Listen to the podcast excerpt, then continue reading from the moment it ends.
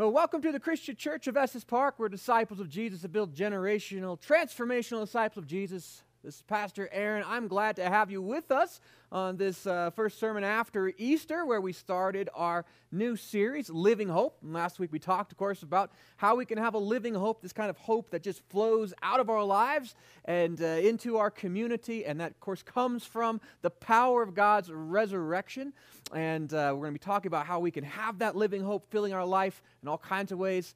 And uh, today we're going to talk about how we can have living hope to help us face something called illness which I know is a little bit of a topic of the day, which is why I'm the only one here this morning. But uh, we're going to be talking about that and how to have this living hope. And I'll tell you what, um, my family has dealt with uh, dealing with illness for quite some time. We know a little about this. And uh, the honest truth of it is that illness is a thief. And uh, for all of you guys who have uh, maybe have uh, been laid off, lost your jobs for a little while, or have lost your freedoms, you'd say, Amen, Aaron, illness is a thief. And it is. That's one of the things about illness, is it doesn't just make you feel bad. like when you get sick, just uh, you lose freedoms, you lose abilities, you lose finances. It just takes and takes and takes. And it's that withering effect of illness that uh, really is uh, so hard on the soul. And so today we're going to talk about four truths that can give us living hope in the face of illness. Before we get to that, of course, we want to go to our memory verse for this series, which is Romans uh, chapter 8, verses 18. And so if you were with us last Sunday, hopefully you remember how we do this. We just say it along with me. We're going to begin imprinting that passage on our hearts so it begins to, as a filter for our minds as we go to today's message. So here we go. Say it along with me. Three, two, 1. I consider that our present sufferings are not worth comparing with the glory that will be revealed in us. Romans 8 18. I'll ask it again. I consider that our present sufferings are not worth comparing with the glory that will be revealed in us. Romans 8 18. And one more time, just to help it uh, stick into our minds and just test ourselves here, here we go. I consider that our present sufferings are not worth comparing with the glory that will be revealed in us. Romans 8 18. And that's such a wonderful passage. We're going to come back to that actually in later part of the day's message. But one of the things I want you to get from that passage and from today's message, you get nothing else, is this God is good. God is good. And, and the truth of that is going to be able to help us weather the illness uh, that is in this world. Uh, it's going to revolutionize your life when you really grasp the truth of that concept that God is good. God's not good just because he does good things, that God is good because that's who he is. In fact, that's how we get our definition of what good is, is because of who God is. And God is so good. God knows everything, right? And he can do anything. But because God is good, he doesn't just love us, He loves us perfectly. And that gives us such great hope, especially when we face things like illness. Now, to unpack today's message, to unpack this truth, how good God is, and how we can face illness, we're going to look at just a few people in Scripture this morning who faced illness. And so, the first one I want us to look at is a guy named Naaman. And we're going to read about him in the book of Second Kings, chapter 5.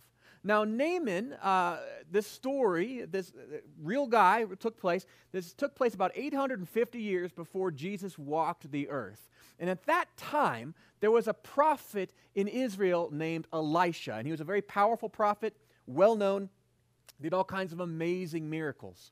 And at that time, there was also there was a nation that was north of them that they were not so much in um, a good uh, relations with. Uh, they were kind of enemies. And Naaman was a general in that army. And so here we go. Let's read a little of the story starting in verse 1. Uh, a little about Naaman here. It says, Now Naaman was a commander of the army of the king of Aram. He was a valiant soldier, but he had leprosy. Now, bands of raiders from Aram had gone out and had taken captive a young girl from Israel, and she served Naaman's wife. She said to her mistress, If only my master would see the prophet who is in Samaria, he would cure him of his leprosy. Naaman went to his master and told him what the girl from Israel had said. By all means, go, the king of Aram replied. So Naaman went with his horses and chariots and stopped at the door of Elisha's house. Elisha sent a messenger to, to him Go, wash yourself seven times in the Jordan, and your flesh will be restored, and you will be cleansed. But Naaman went away angry and said, I thought that he would surely come out to me and stand and call on the name of the Lord his God and wave his hand all over the spot and cure me of my leprosy. Are not the Abana and the Pharpar rivers in Damascus better than all the waters in Israel? Couldn't I wash in them and be cleansed? And so he turned and went off in a rage. Now Naaman's servants went to him and said, My father, if the prophet had told you to do some great thing, would you not have done it? How much more then when he tells you, Wash and be cleansed? And so he went down and dipped himself in the Jordan seven times, as the man of God had told him, and his flesh was restored. And he became clean like that of a young boy. Then Naaman and all his attendants went back to the man of God, and they stood before him and said, Now I know that there is no God in all the world except in Israel. Now, that's an interesting story, and I think oftentimes uh, Naaman had the same kind of expectations about healing that a lot of people today have. When they go to, uh, to be healed, they, uh, sometimes they come to me and they say, Hey, uh, Pastor Aaron, would you please pray for me for, uh, for healing? And absolutely, and I'll pray for them and I'll anoint them with oil and things. But uh, sometimes they put their faith in the ritual and not in the God behind the ritual. I think that's part of what Naaman had here. He was like, I thought that surely he would call the name of the Lord. There'd be this big production, this big show. He'd wave his hands in the air and over the space and all of that. I understand that, that uh, God can heal anyone, right? And he can heal however he wants. And that's something we get from this story. It's one of the reasons I chose it is that God really can heal, and not oftentimes in the way that we think He will. That healing is from God. It's not the ritual, it's not the spectacle, that God can heal. And, and thing, too, I want you to get is God can heal anyone. Naaman was not a, a, friend of Israel, he was a general of one of Israel's enemies. In fact, his own house had a servant girl who was kidnapped from the people of Israel. And yet, Naaman was healed. Uh, uh, God can heal even his enemies. And think about this too. Naaman was a man who didn't have a whole lot of faith. He didn't know the God of Israel. Before he dipped himself in the water, he wasn't convinced that there wasn't other gods in all the rest of the world except Israel. Naaman was not healed because he was a friend of God, and he was not healed because he was a man of great faith.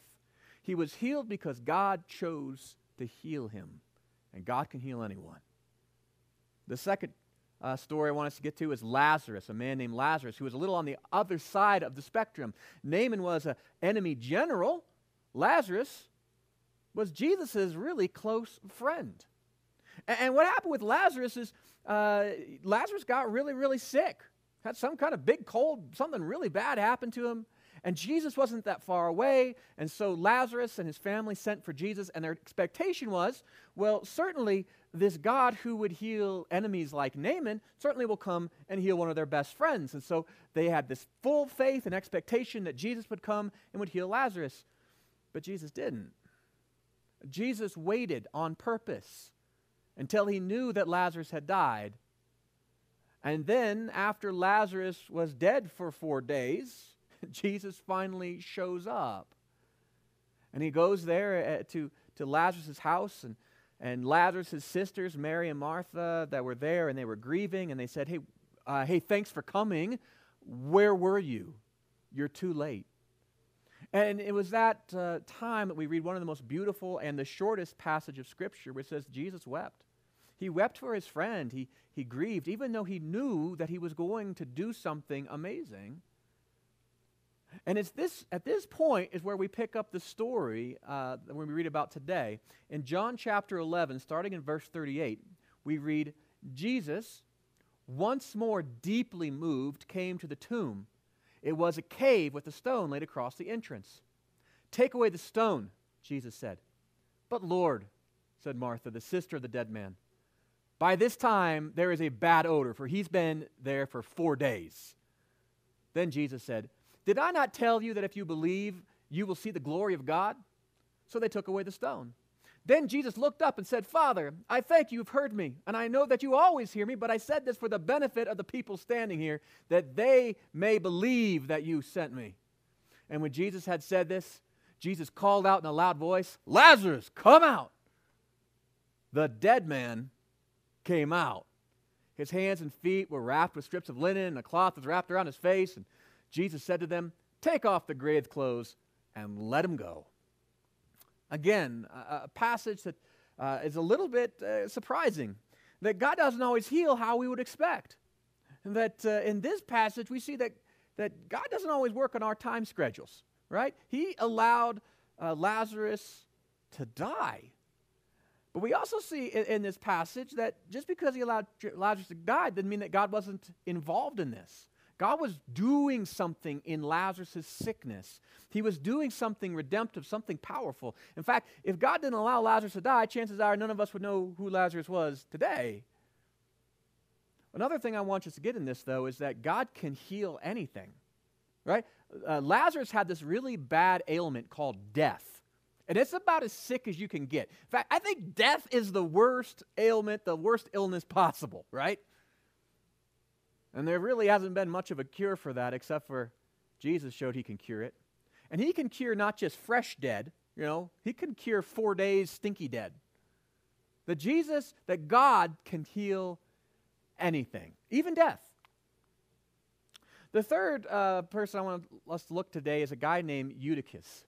And uh, Eutychus is a, a young man. Um, it was the time of after Jesus was crucified, he raised again. The church was growing. There was a, a, man named Saul of Tarsus who was a persecutor of the church, who had a, a life transforming encounter with the risen Jesus. And he became this man that we know as the Apostle Paul. And Paul, after his transformation, went to, to go and to share the gospel, the good news of who Jesus is, the reality that God has come and put on flesh, the living hope of Jesus with other people throughout the whole world. And he went to people that weren't even Jewish. He went to Gentiles. And as he went to different places, he continued to grow the church. And our story today comes from one of those places, a place that was in Greece, a place called Troas, which uh, most of us know for uh, the people from Troas, the soldiers there, built this thing called the Trojan horse, right? That was, that was their hometown. Well, uh, in Troas, we have uh, Paul is there, and he's up in the upper rooms. He's three stories high, and he's preaching uh, in the evening to a packed room, a packed house. And that's where we pick up our story in Acts chapter 20, verse 9. And it says, Seated in a window was a young man named Eutychus, who was sinking into a deep sleep as Paul talked on and on. When he was sound asleep, he fell to the ground from the third story and was picked up dead. Paul went down, threw himself on the young man, and put his arms around him. Don't be alarmed, he said. He's alive. And then he went upstairs again and broke bread and ate. And after talking until daylight, he left. The people took the young man home alive, and they were greatly comforted. Now, a couple of things that are awesome in this particular passage. Uh, the first one, I love this passage as a pastor because it reminds me that uh, even the great Apostle Paul could uh, bore someone to death, literally bore someone to death. And so, uh, sometimes you just, you know, you go on just a little too long. And so I try not to make that happen. Uh, you'll notice there's no third story windows in our church. But uh, beyond just comforting pastors when people fall asleep in their sermons, I think that this passage shows us something else that God can heal anywhere. Anywhere. And it doesn't, you don't have to have the physical Lord Jesus right there, that, that Christ is with us, but also that anywhere, that, that you don't have to be in some holy place you don't have to go to some temple or go to the church or do things like this. That God is sovereign over the entire world. I mean, He can even go out to Greece, to Troas, far, far from the Holy Land. And of course, there's, there's lots of other examples in Scripture of healing, right? We have a, a story in the Gospels of a, of a man who was born blind. And then Jesus heals them, and they asked him, they said, Lord, who is sinning? Was it this man or his parents that this guy was born blind? And Jesus said, No one sinned. This happened, and that God is going to show glory through it. And so we found that Jesus healed him and he had purpose in the ailment and he had purpose in the healing. It's a great story. And also Jesus can heal anything, even born blindness. There was a woman who was bleeding for over a decade, spent an entire fortune going to doctors, they couldn't help her. And she was healed because she had enough faith to go and just touch the hem of Jesus' robe. And she was healed.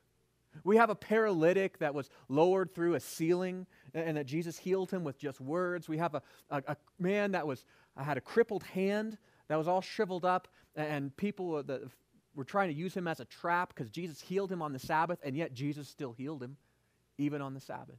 I mean, in fact, if you read the Gospels, you're going to read story after story after story of how Jesus heals. If you read the New Testament, you're going to find the apostles healed. You read the Old Testament, you see the, the prophets uh, were healing. Our God is a healing God, He's bigger than illness. He is. And we find that this is something that God knows that illness is a brokenness of the body.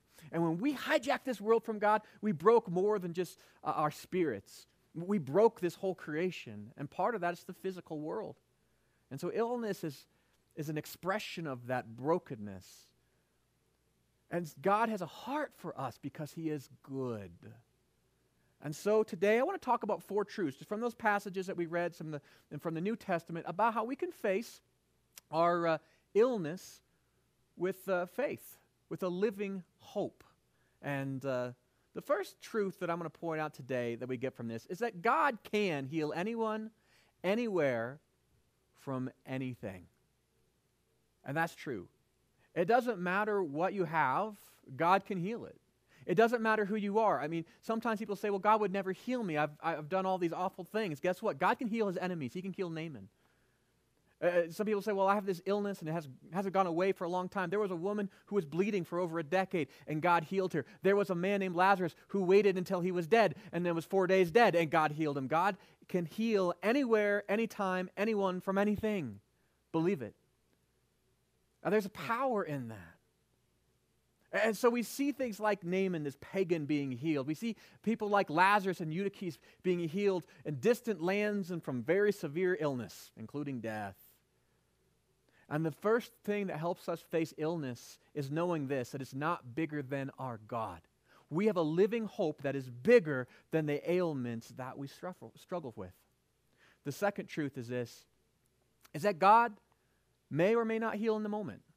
And this is one we don't like. We're, we want to be like Naaman, right? We want to say, well, we want, the, we want the clergy to do some kind of big show. We want to do all these things. And then we feel like, you know, if we say all the, the big words and all that kind of stuff, then uh, I'll have this healing.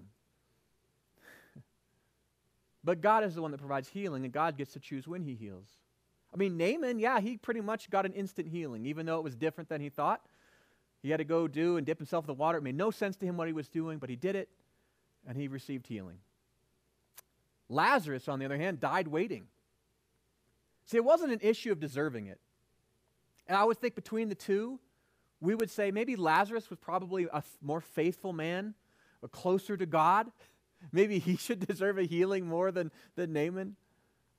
And I think that's hard sometimes when we pray and we wait for God's healing that we say, you know what, uh, uh, God, why are you not healing me? Uh, um, haven't I done enough? Haven't I learned the right lesson? Or all those types of things that we, those games we play. Or we see somebody else receive a healing and we're like, well, why them? Well, it's not for us to say. It's up to God who He's going to heal. And what allows us to face that and say it's okay is that to know that God is good, that He's choosing always our good, our best above uh, anything else. And so sometimes His timing is not our timing. I mean, Lazarus needed to die so that he could be part of a better miracle. And so to recognize that healing is never an issue of deserving it, it's not even an issue about faith. Uh, uh, let me ask you, who between the two do you think had more faith? Do you think that uh, Naaman had more faith, or do you think Lazarus had more faith? And so it's not an issue about, oh, I have enough faith that God's going to heal me. Is do you have a mustard seed? Do you have enough to trust, say, God, would you, would you heal me? Would you please? If you have that, recognize that God has the full power to heal you, and He may heal you in that moment. But if He does not, it doesn't mean that He's not going to heal you. I mean, look at Lazarus. He had to wait. And because he waited, God did something amazing. And the purpose of this is recognize that Jesus didn't come just to heal our bodies. He didn't send us the Holy Spirit to heal our bodies. We have heaven coming, right? That what we are struggling with today doesn't compare with coming next. That Jesus didn't come that we would have perfect bodies in this life. We're getting new bodies. If he heals us, the purpose is to build faith. And if he says, wait, I'm not going to heal you yet, the purpose is to build faith. He's far more concerned with our spirits and our eternal state than he is with the state of our body. And so if he says, wait, can we trust him? To say, well, I believe he knows what he's talking about and he loves me enough to make me wait. And if he heals you in the moment, can you be like Naaman and say, now I know that there is a God and to bring him praise? The point is, healing brings faith. So if God may heal you in the moment and he may not, the purpose is, it's are you drawing closer to him? The third truth is this and this is a really hard one, is that God may choose not to heal at all. And see, no one told me this before Amy and I started struggling, our family struggled with illness. I always felt like, uh, you know, if you pray and you have faith, then God's going to heal. That's what I was told.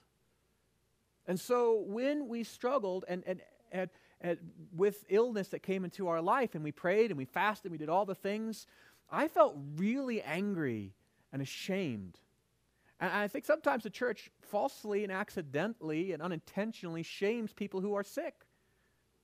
But I'll tell you, it wasn't a lack of faith. We believed God could do it. We were asking Him to do it. We were doing everything in Scripture that told Him to do it. But He said at that time, not yet. And maybe He even said no. But I'll tell you, but the knowing this that sometimes God may choose not to heal is not actually, it's not a bad thing. And the reason it's not bad is because God is good. And if He says no, He's doing something better because of it. That's an empowering truth. And let me show you where I get the uh, scripture. If you have your Bible, why don't you open them up to Second Corinthians chapter 12. That's a letter from the Apostle Paul to the church at Corinth. And he says in Second Corinthians chapter 12, 12, it's the end of that letter to the Corinthian church, he, he's, he's writing about foolishness and pride, right? And he sets as an example of foolishness and pride, he, starts, he talks about his own life and, and something that he has to struggle with. And so we read about it in uh, verse 7, going through verse 10. And so it says here, Therefore, in order to keep me from becoming conceited, I was given a thorn in my flesh, a messenger of Satan to torment me. Three times I pleaded with the Lord to take it away from me, but he said to me, My grace is sufficient for you, for my power is made perfect in weakness. Therefore, I will boast all the more gladly about my weakness, so that Christ's power may rest on me. That is why, for Christ's sake, I delight in weakness, in insults, and hardships, and persecutions, and difficulties. For when I am weak, then I am strong. what an amazing passage. See, God may choose not to heal, and that's okay, because if He chooses not to, and we've asked Him to, we came to God and say, Please heal me, and He said, No, Know this, he's choosing your greater good. And like the Apostle Paul, there's going to become a time when you're going to look back on the thing that he has chosen not to heal you from and say, Thank you for not healing me from that. He did something better. I guess in a way you can say that this is what Lazarus' experience was. he wasn't really healed, he was given new life, but but there are times in life where we pray for God to change, to do something in our life, and He says, No, I'm going to allow you to suffer. And it doesn't mean that God doesn't care. It doesn't mean that, that He's not present. In fact, it's quite the opposite that God says, I'm going to be more present now because now you're going to have to depend upon me, and you're going to see my power carry you through, not just your own. And you're going to do greater things because of this, not in spite of them. And so we look at the Apostle Paul, who said, You know, I prayed for these things. I don't know what his thorn in the flesh was, I know it was in the flesh. Was it a, physical ailment? A lot of people think so. Maybe not. I don't know. Scripture, I think, is very smart not to tell us because we all have different thorns in the flesh. But if God says no, recognize it's not because he hasn't liked you. Did, did, was God not uh, pleased with the Apostle Paul, who wrote most of the New Testament? It's not an issue of faith or lack of faith. Sometimes, in the midst of our brokenness, we allow God to take that brokenness and use the brokenness itself. And like Paul, we can testify this was a better thing. And Paul said, if it wasn't for this thorn in the flesh, I would have been prideful and arrogant. And can you imagine how that would have hindered his ministry? How much more helpful was that the apostle understood brokenness and pain?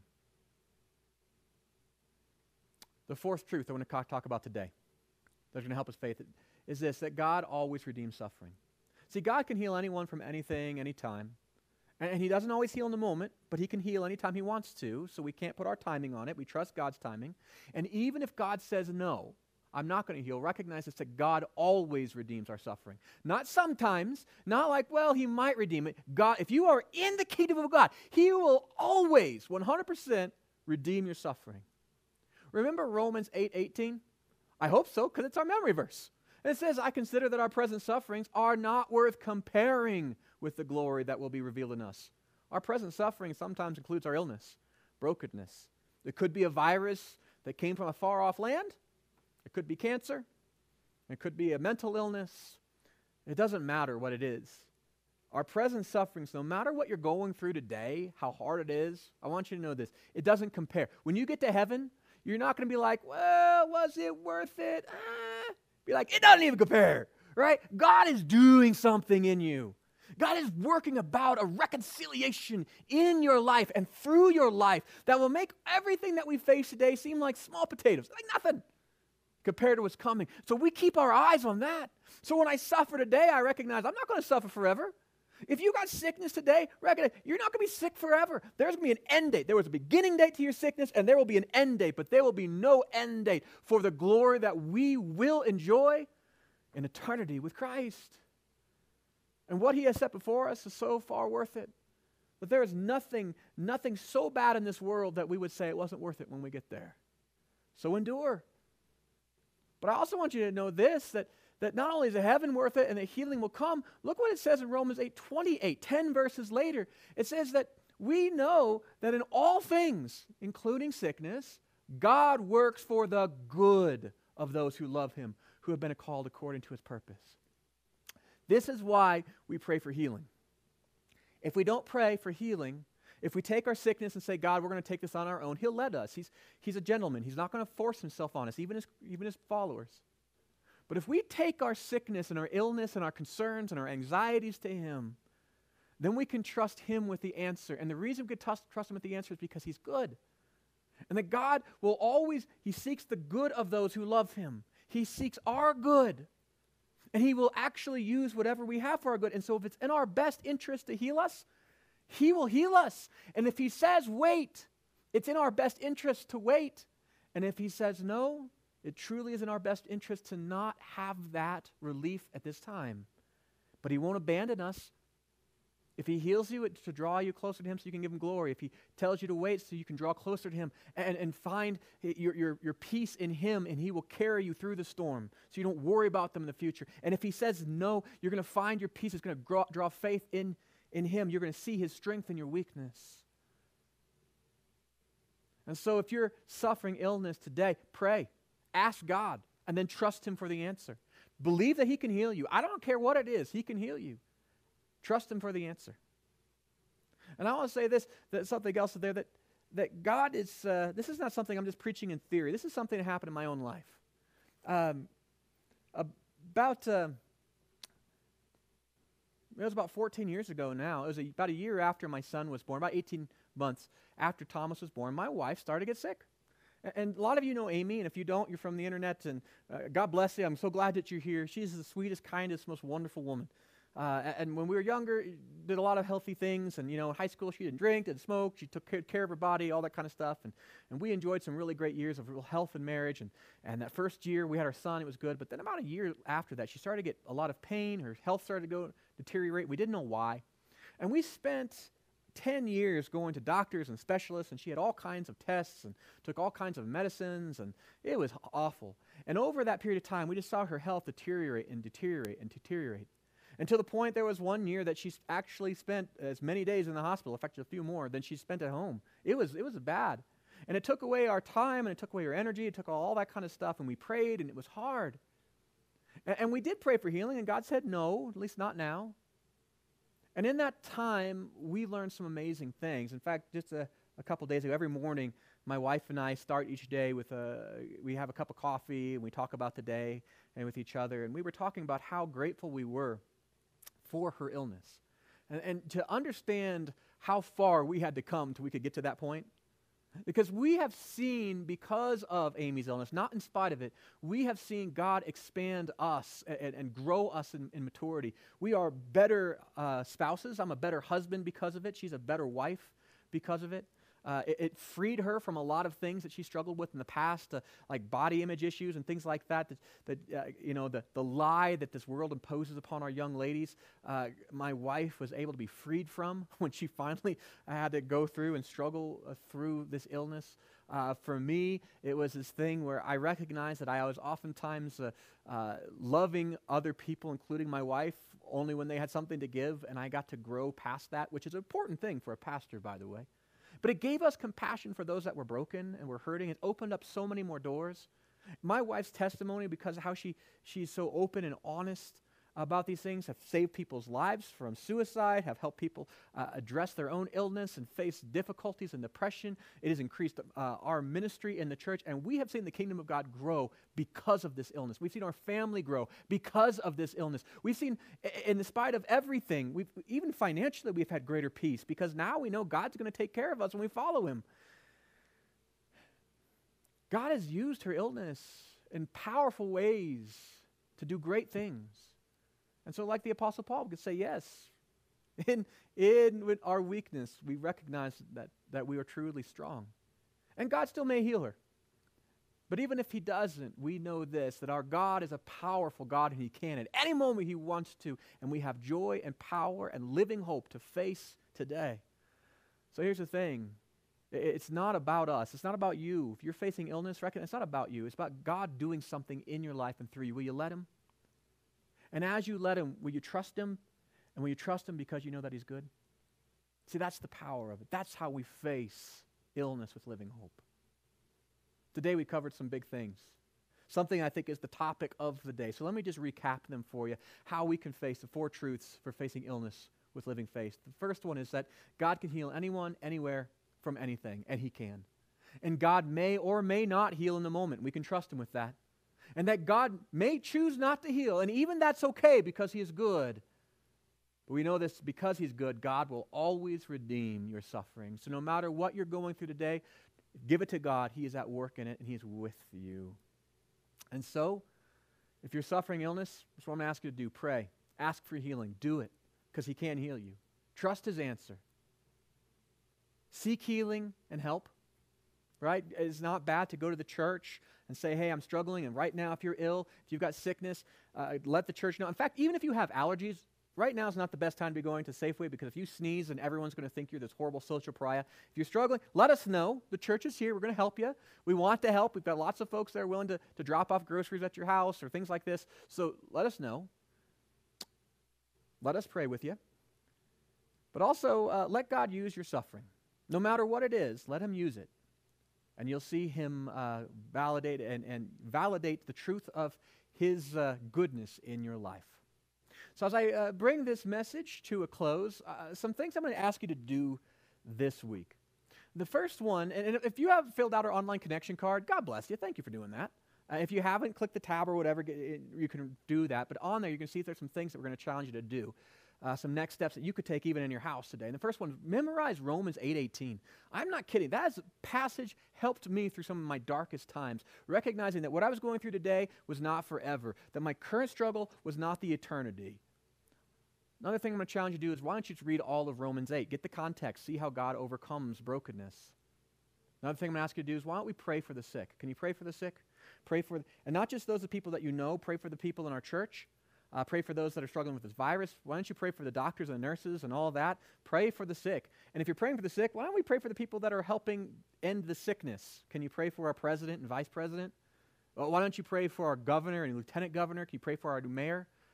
Lift them in prayer. Ask God's wisdom. And pray that God would break this pandemic and free us from it for his glory. The last thing I want to ask you to do is this Can you encourage a healthcare worker? Right now, they're going on the front lines, and that's pretty hard. So if you know a doctor, a nurse, a CNA, uh, somebody who works in a pharmacy, things like that, why don't you uh, write them a note today? Just a short email. Say, hey, thanks for, for doing what you're doing. Or write them a handwritten note, even better, mail it to me if you have that. If you don't know one or you'd like to do a little extra credit, why don't you send us a note for one of our local healthcare workers, not even who it is, and just say uh, to the church, And we're going to package those up this next week, and then we're going to deliver them over to uh, the hospital and to uh, the Timberline Medical Clinic, and just as a way of encouraging them. Let them know there's a church here that's lifting them in prayer and that we care for them. Would you join us in that? And, and of course, you can mail that to our, our church here. It's 4655 US Highway 36 here in Estes Park, Colorado, 80517. I said that fast so you can find that address on our website, funchurch.com. All right, that's the message. Why don't I pray for you a blessing and then we'll close up with some really great worship. Let me pray. Heavenly Father, we thank you that you are the Almighty Father, that you are sovereign, that you are powerful, and that you are bigger than all things. I'm grateful to know that you can heal anyone, anywhere, from anything, at any time, that you, uh, it's an issue of your power, not of anything else. And you are always powerful, but I'm also grateful, Lord, that you are good. You are the definition of goodness. And so, Father, we ask that you would be in your goodness. You would heal us as a land, as a nation uh, from this illness. Lord, I pray for those that are listening today, if there's any who are sick, that your Holy Spirit would come, bring a healing touch into their life right now, that you would heal them from their illness. And Father, if you heal them immediately, would you draw them to faith? And Father, if you say no right now, you said, No, uh, Father, I'm waiting and Father, I pray that you would carry them, give them grace for today and tomorrow until you bring them healing, that it would draw them closer to you, and you would build in them the greater thing. And Father, if you said no, that, that this is actually more important for them to struggle with this because you're doing something greater than them, give them encouragement and, and, and stamina, Father, uh, the ability to stick with you in it, that they can grow to a point of testimony, that their illness would be something that would allow them to see the reality of you in their life so they can face all the rest of their life with the true, the living, the powerful hope that our God is with us. Lord, we've made commitments today. Help us to keep those in a way that blesses you. Father, help us to be a blessing to each other and to this community. In your name, we pray. And in the wonderful, saving name of our great physician, Jesus. Amen. Thank you for joining us.